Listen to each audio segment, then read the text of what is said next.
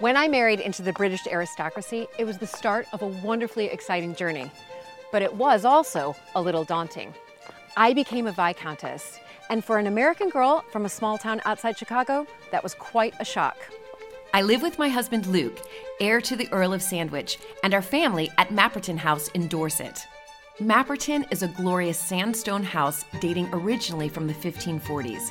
It is known as Britain's finest manor house, and it is full of wonderful treasures collected by Luke's ancestors. Living in a place like this is a joy, but also a challenge. And every day we're aware that we're preserving a very special part of Britain's heritage.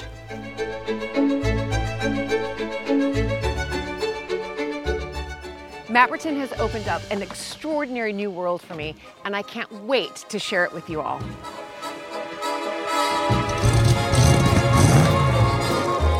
So if you love castles and manors and stately homes as much as I do, please join me as I head off to visit some of Britain's most spectacular historic homes.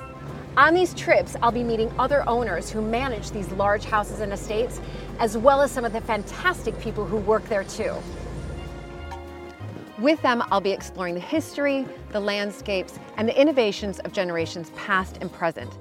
And I'm particularly keen to meet the remarkable women who, like me, have married into these families, bringing new ideas, energy, and more than a touch of style. I'll be sure to roll up my sleeves and help out with a few jobs along the way. Is there a snake in here? Yeah. What? What?